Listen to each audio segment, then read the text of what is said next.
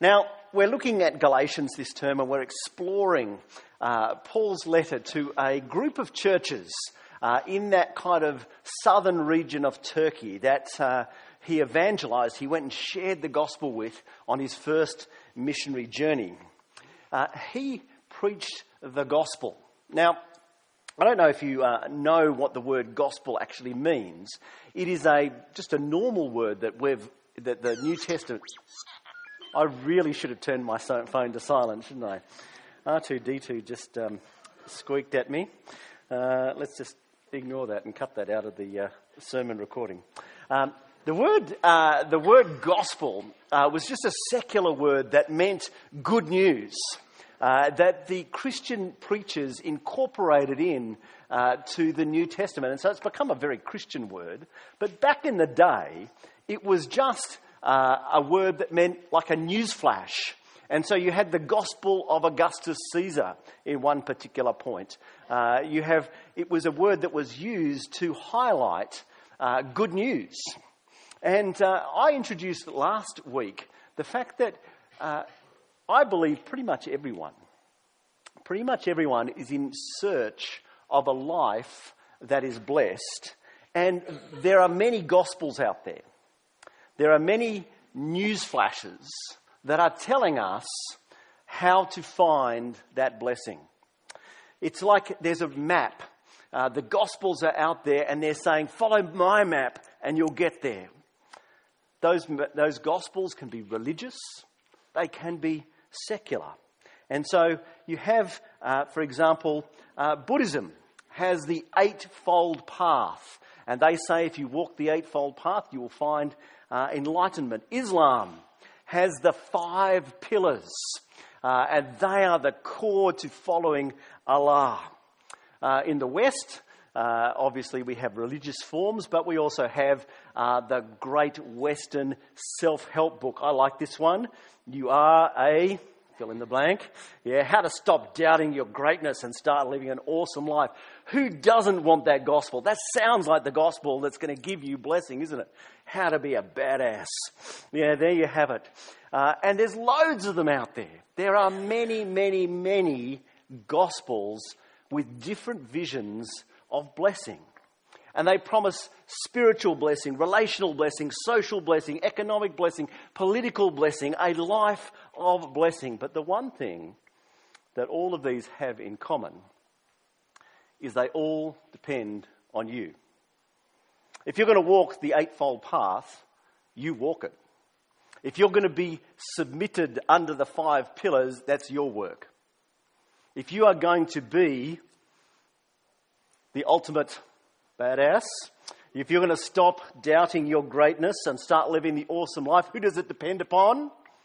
You. It all depends on you. That's a lot of weight, isn't it? And if it goes wrong, whose fault is it? It's your fault. There's a lot of weight there. And you know what? Even though people make lots of promises, and you know these gospels because these are part of our society, they don't deliver. Someone who you would think, by the world standards, has a blessed life is the pop diva Madonna, yes? Okay, world success, great fame, incredible wealth. Okay, a name known around the globe. She was interviewed a few years ago uh, with Vogue magazine, and she was asked about what drove her ambition. Let me read to you. She said, Every time I accomplish something, I feel like a special human being. But after a little while, I feel mediocre and uninteresting again.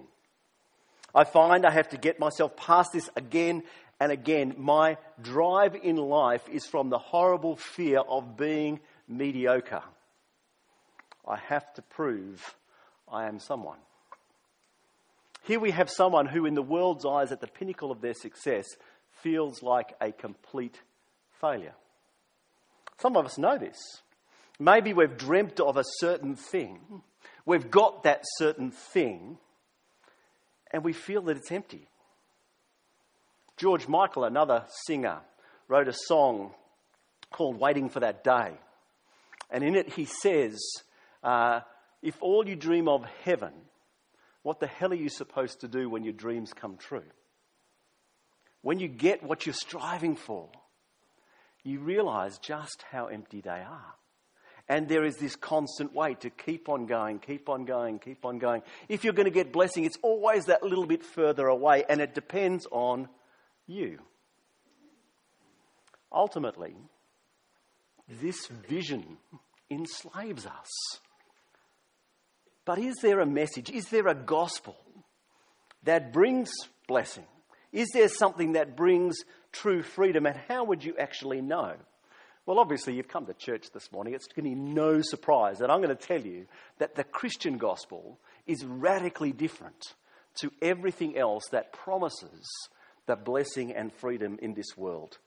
I've got three points this morning. They're there on your notes revelation, transformation, and implications. Uh, because Paul gave us an extended biographical narrative, we're going to jump around a little bit, so it's probably helpful to have your Bible open. I'll put stuff up on the screen as it's helpful. So let's dive in.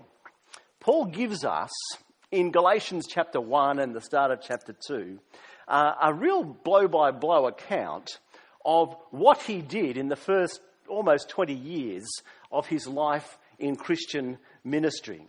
He does this to answer particular critics who were coming up against him, who were claiming that his gospel was a human gospel, that his gospel was somehow deficient, that he perhaps was not the real apostle that he claimed to be.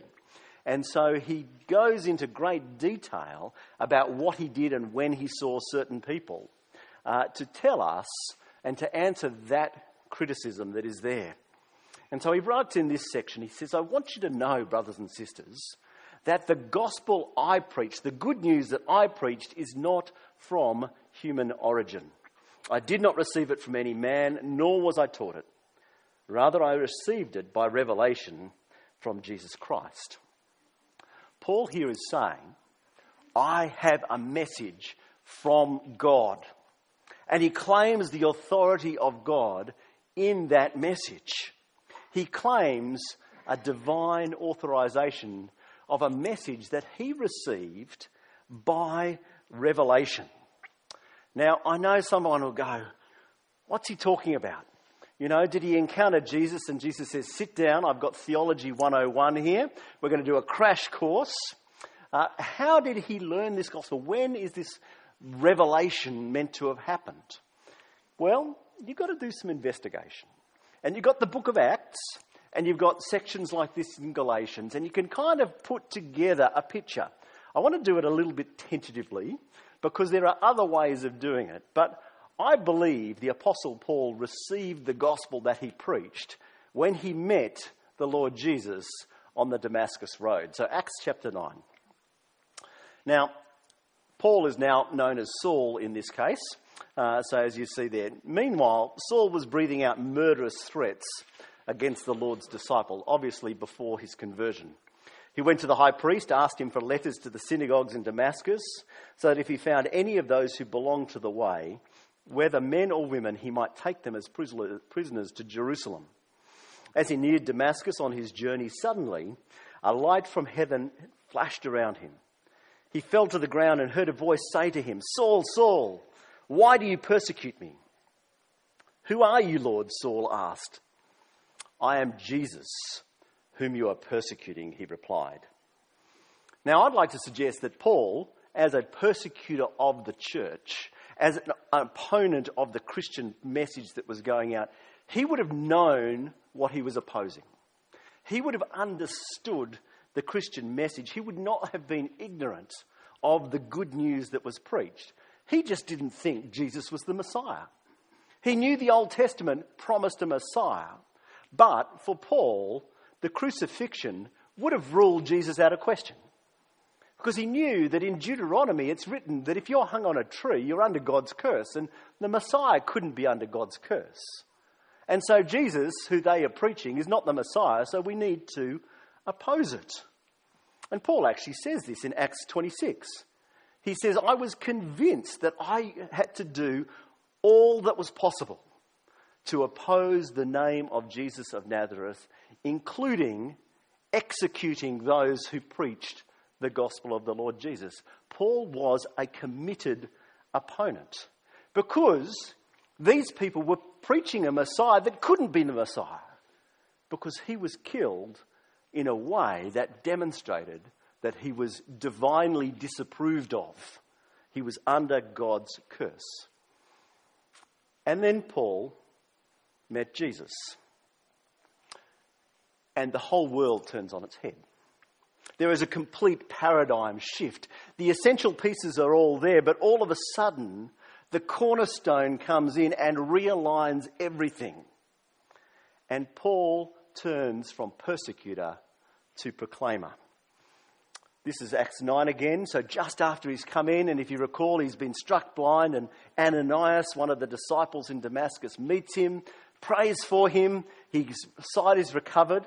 And then it records that Saul spent several days with the disciples in Damascus, and at once he began to preach in the synagogues that Jesus is the Son of God. This guy, just a couple of days to get his strength back because he didn't eat for a while, uh, and then all of a sudden he's in the synagogues preaching Christ.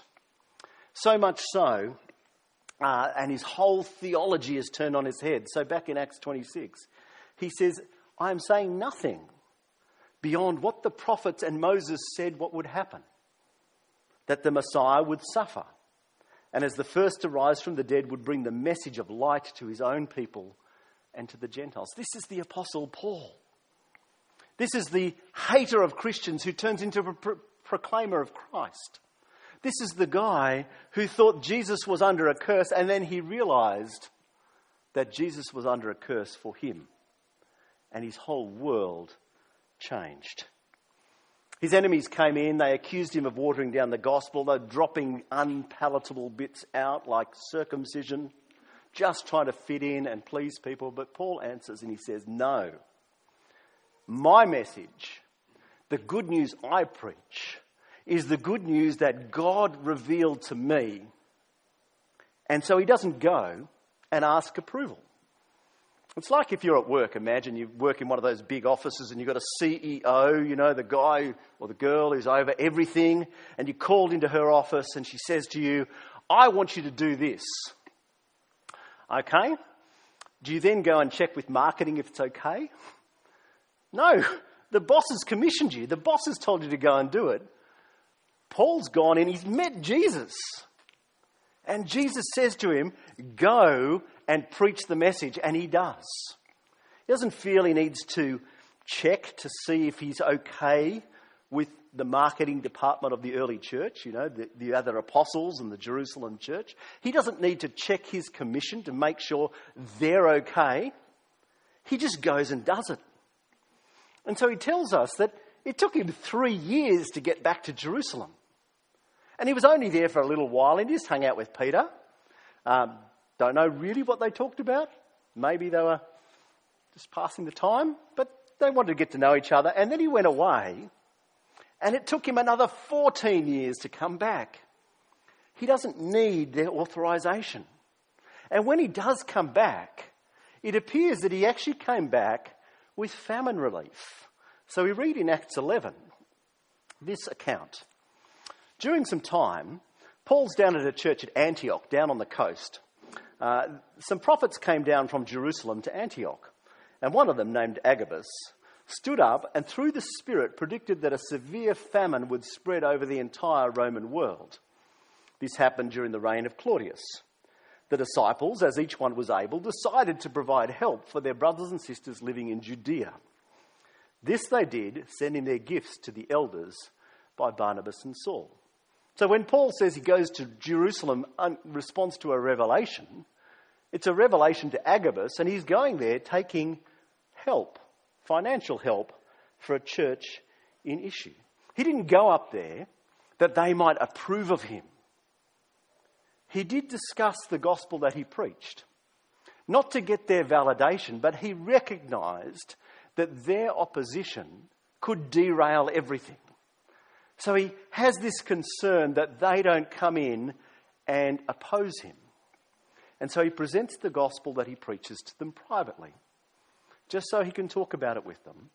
So they don't come out and say, actually, Paul's not a, a real apostle. But they don't. They don't come in. Who does he do that to? Well, he does it to those held in high esteem. Who, who were these guys? These were the leaders of the church. This was Peter. This was John. This was James, Jesus' brother. James, John's brother, had been executed earlier. These three people were the key players in the Jerusalem church. They were the ones who were the big names. They've got the credentials. They were there with Jesus. James could probably tell the stories about what happened around the kitchen table back in, uh, in Nazareth, uh, you know, and how Jesus was probably the most annoying big brother that anyone could ever have because you could never blame anything on him ever. You know, who didn't tidy up? It was Jesus. You know, you'd have to always blame the, the, the younger ones. Anyway, uh, these were the people who had the credentials. But you notice that Paul's fairly dismissive about it. Those who seem to be something, whatever they were, doesn't really matter. God doesn't show favoritism. There's a lesson for us here. What qualifies people for Christian leadership? What makes it that a person is suitable to lead God's people? Now, our world loves titles. Our, our world loves degrees. Our world loves reputation, loves position. What does Paul say matters? Those things have value, but it really doesn't matter. If you've got your Bibles there, look at verse 8 of chapter 1, when he actually says that if he, the Apostle Paul, or an angel from heaven comes and preaches a gospel, surely that's qualification. This is an angel that stands in the throne room of God. He stands before you in his blazing glory. And if he preaches another gospel, what you should do is put on your sunglasses and try and push him out the window. Try and get rid of this guy. He's under God's curse. This angel, with all the credentials that that would bring if he is not faithful to the gospel, do not listen. Doesn't matter what title, the Reverend, the Right Reverend, the Very Reverend, the Most Reverend, whatever those things are. Doesn't matter what's after the name. Bachelor of this, Master of this, Doctor of this. There's value in those things, but they don't mean that the gospel that they preach is any more orthodox What's the test? The test is faithfulness to God's word given from heaven. It doesn't matter how charismatic they are. It doesn't matter how successful their ministry. It doesn't matter how gifted they are. What it matters is how faithful they are to the one who called them and sent them. It's a gospel that comes by revelation. It's also a gospel that produces transformation. Paul writes, verse 13 You've heard of my previous way of life in Judaism, how intensely I persecuted the church of God and tried to destroy it. I was advancing in Judaism beyond many of my own age among my people and was extremely zealous the, for the tradition of my fathers. But when God, who set me apart from my mother's womb and called me by his grace, was pleased to reveal his Son in me, so that I might preach him among the Gentiles, my immediate response was not to consult any human being. I did not go up to Jerusalem to see those who were apostles before I was, but I went to Arabia, and later I returned to Damascus. The persecutor becomes the proclaimer. This is the guy who is the highest achiever of the most exclusive sect in Judaism. He was a Pharisee. These guys were hardcore. And he was a disciple of a key Pharisee. He was zealous beyond many of his peers, so much so that he would do anything to oppose Christianity. The Pharisees would have nothing to do with anyone they considered to be unclean, anyone that they thought was unholy, like those Gentiles. And all of a sudden, this persecutor becomes the apostle to the Gentiles. This man who would have nothing to do with the Gentiles, I imagine, all of a sudden, he's hanging out with them. He's visiting them. He's spending time with them. He's friends with them. And not just, you know, Jewish people who are living out in the nations, guys like Titus. He's not even Jewish at all. But he's a co worker with Paul. What's changed? He's seen Christ. His whole world has been turned on its head. He's seen himself as he truly is. As he sees Christ, he knows himself, and he knows himself as a sinner. So he writes to Timothy this. He says, Here is a trustworthy saying that deserves full acceptance. Christ Jesus came into the world to save sinners, of whom I am the worst. Would the Pharisee Paul say that? No. The Pharisee Paul regarded himself as blameless, as perfect in his legalistic righteousness. But this Paul, the Christian Paul, sees, sees his sin. He sees that he was a blasphemer, a persecutor, and a violent man. He sees that his efforts to earn righteousness, to earn his blessing from God, was to no avail. He writes to the church in Philippi. He says, If someone thinks they have reasons to put confidence in the flesh, I have more. Now he's arguing that he's the uber Jew. Okay? He is circumcised on the eighth day. Perfect of the people of Israel, of the tribe of Benjamin, a Hebrew of Hebrews. Regarding to the law, a Pharisee, as for zeal, persecuting the church, as for righteousness based on the law, faultless. If you talked to Paul before he met Jesus, he would say that he was right before God. And what does he write to Timothy? Christ Jesus came into the world to save sinners of whom I am the worst. See the change. See the change. He says, Whatever were gains to me, I now consider as loss for the sake of Christ. I consider them garbage, literally manure. It's a pretty coarse word that he uses, that I may gain Christ and be found in him, not having a righteousness of my own that comes from the law, but that which is through faith in Christ he realizes that all his efforts, all his strivings were for nothing, but what he strove for, God had freely given to him in Christ. He earnestly was desiring to be right, to be blessed by God. And then the gospel came and said, It's a free gift. It's not your effort, it's Christ's effort. It's not your work, it's Christ's work, and it is finished. It is finished. So much so that Paul, in two, chapter 2 of, of Galatians, verse 4, he speaks of the freedom. And freedom is a thread that goes all the way through Galatians.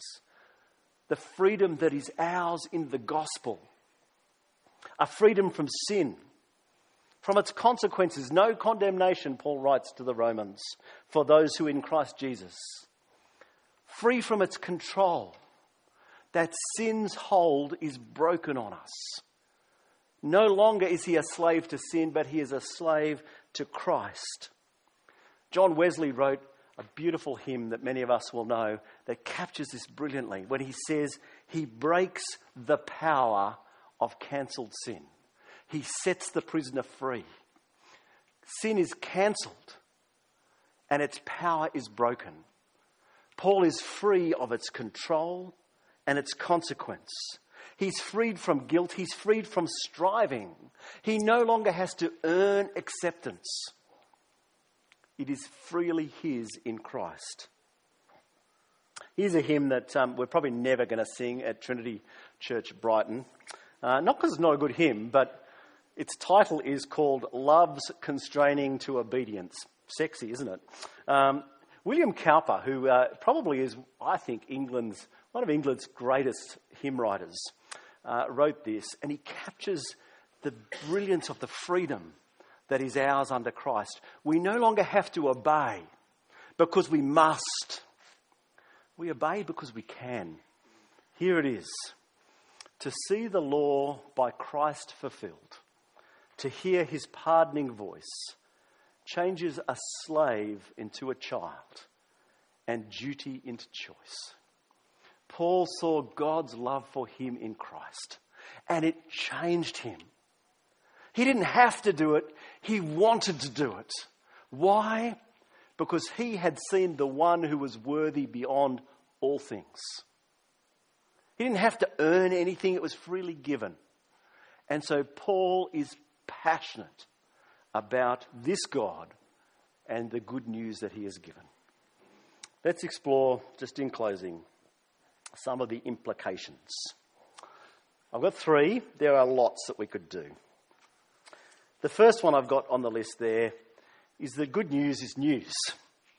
And what do you do with news? You proclaim it. You proclaim it. So, um, I don't really care enough about AFL. Who, who won last night? Did the Crows win? Yeah? Okay, for you who are die-hard Crows fans, did you want to come and tell people that the Crows finally got their acts together and actually did a decent game? Like, are you excited? It's good news, yes? Yeah? I'm a bit more of a cricket fan. I've been watching the Ashes and I, I go oscillate. I go, oh, I turn it on, eight for 300. Yeah, good. Okay, they'll knock these guys. No, they've got 60 runs between them. Like, mm.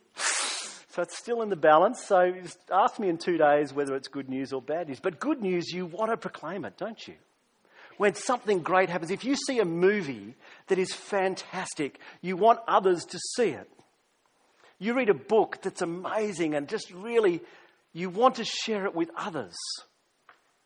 If you see that God has given you freely what your heart of hearts longed for, that you might be truly blessed, you proclaim it.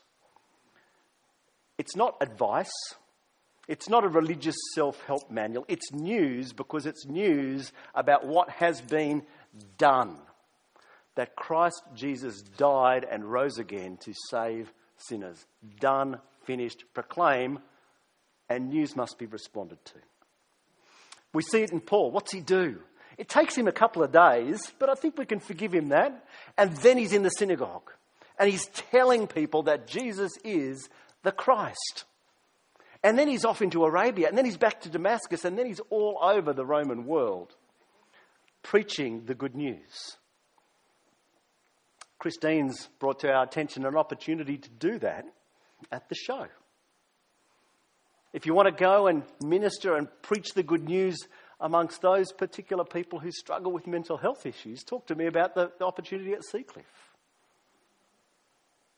talk to us about partnering. I can say this because she's not here this morning because she's off at a conference with Lauren Hull, who preaches the good news amongst the students at Flinders. Pray for the Jesus Week that's coming up with the AFES groups across the universities. What a wonderful opportunity. Partner with CMS. Those of us who went to the dinner the other night heard a great story about what God is doing in this world. Good news needs to be proclaimed. Not only is it proclaimed, it needs to be preserved. What's Paul do? False believers come in, they're trying to get Titus to be circumcised, to make him, a, you know, a real Christian. What does Paul say? He says, We did not give in to them for one second. There's lots of things that as Christians we can be flexible about. Okay, there are things that I think you can legitimately uh, disagree about.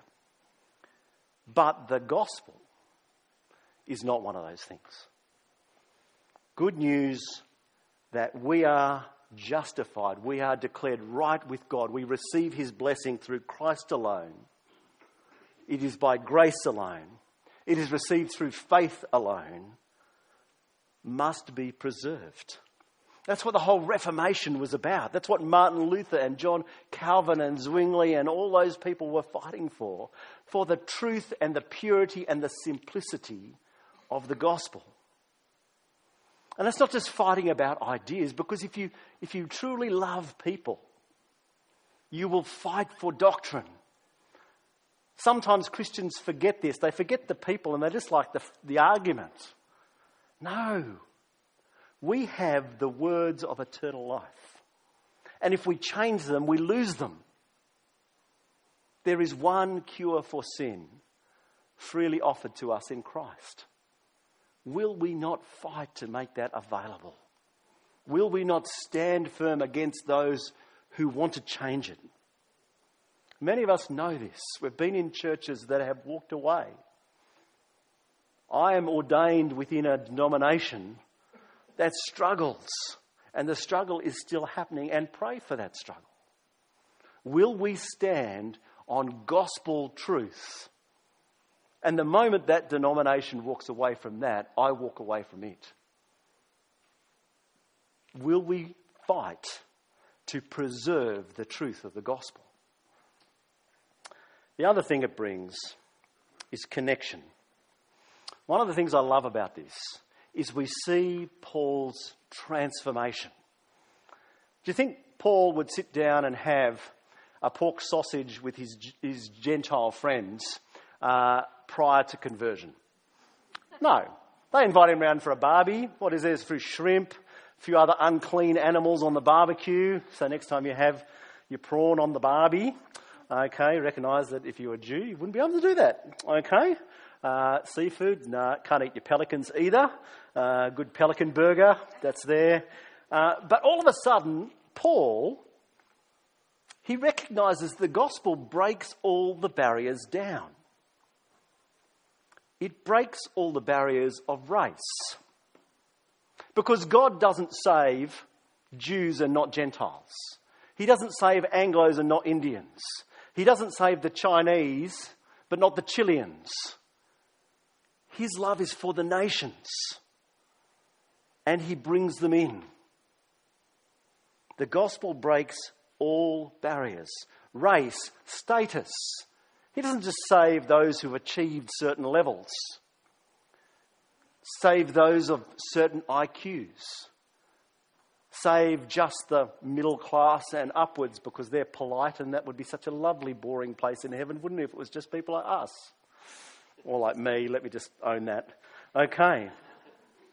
The gospel breaks gender barriers. It's not just men, it's not just women it actually brings people together because it humbles and it tells us that it is by no characteristic of our own that we are accepted before God. So I can't look at myself with pride and say, God loves me because I'm better than you. Because God loves me because God loves me. And there is nothing I bring to that equation other than my desperate need. And so the radical social effect is, is that Paul grasps that God doesn't love him because he's Jewish. He doesn't love him because he's a Pharisee. God loves him because God loves him. And he set his love upon him in Christ. And so that means that Paul will sit down and have the pork sausage at the barbecue because of Christ. I don't know if he liked pork or not. Doesn't matter. It broke the barriers. And it should break our barriers because it breaks down anything that we are tempted to rest upon in pride. In pride. It destroys our moralism. You know, that once you've been a Christian for a while and God's cleaned up some of the more obvious sins in your life, you can begin to look down on those people who are maybe not as polite, maybe a little bit more rough around the edges, and you kind of look at them and think, oh, have you ever found yourself saying, they really need Jesus? You ever found yourself saying that? What's the implication that a nice person doesn't? That a person who's polite doesn't? Everyone needs Jesus. And so there is no barriers. It destroys nationalism. It destroys any barrier that we put up that divides people because we are all one in Christ Jesus. The gospel, though, doesn't just humble us, it affirms us. It tells us that we're fully accepted, that we are fully loved, that we are God's children, heirs of His grace. It grants us a security that means we can stand. We can stand for Him and for the gospel because nothing that the world can say can touch who we are in Christ. Nothing that the world can do can take away what was given freely. In the face of opposition, in the face of rejection, we can continue to act and to speak in love. So I started this sermon with the question Is there a message that brings freedom? Yes. But there is one message that brings freedom. And that is the message that was revealed by God as He sent His Son, who lived the life that we should have lived, perfect before God, but in our place died for our sins, bore our punishment.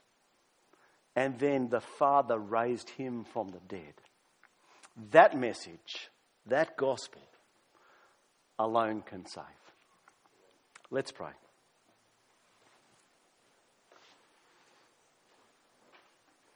Father, we thank you for this opportunity to spend this time with what Paul has shared with us.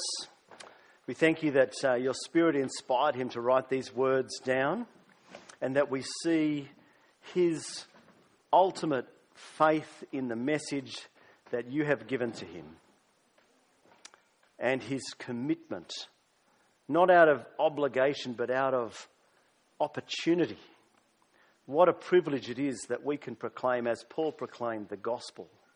What a privilege it is that we can live in that gospel. What a privilege it is that that gospel can transform our lives. Father, never let us let it go. And we pray this in Christ's name. Amen.